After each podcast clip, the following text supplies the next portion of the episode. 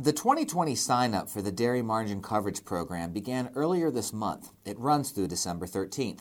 This will be the second year for DMC, the main safety net for dairy producers under the 2018 Farm Bill. The first year was a success.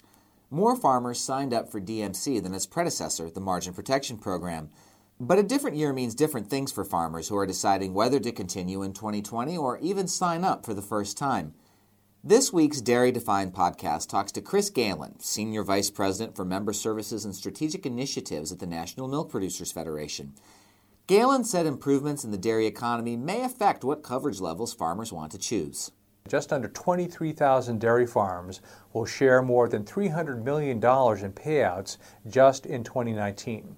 That's going to come out to an average of just over $13,000 per dairy operation. Galen also notes that every farmer with an interest in the DMC needs to keep up to date with their Farm Service Agency office to make sure their enrollment stays current and that they get the latest information they need for 2020.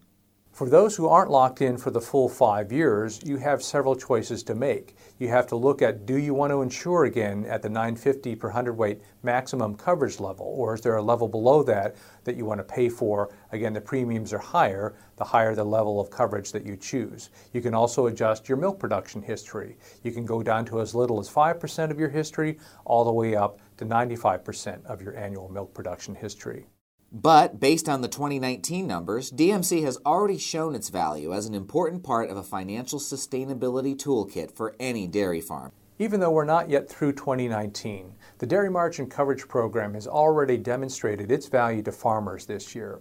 That $300 million that it's paying out, that's $300 million more than the old MPP program would have paid out. And that's because National Milk worked last year with Congress to change the payouts, change the costs of the premiums, and to encourage more participation in the program. So the DMC has proven to be a much more effective risk management tool to farmers this year. Now, how it's used next year is really up to farmers, and so that's why we really encourage you to keep an eye on what margin conditions are doing and go down to your county FSA office by December 13th to consider using the program here in 2020. For more on the DMC and from Chris Galen, Visit NMPF's DMC page at nmpf.org. Look under Milk Pricing and Economics, select Risk Management.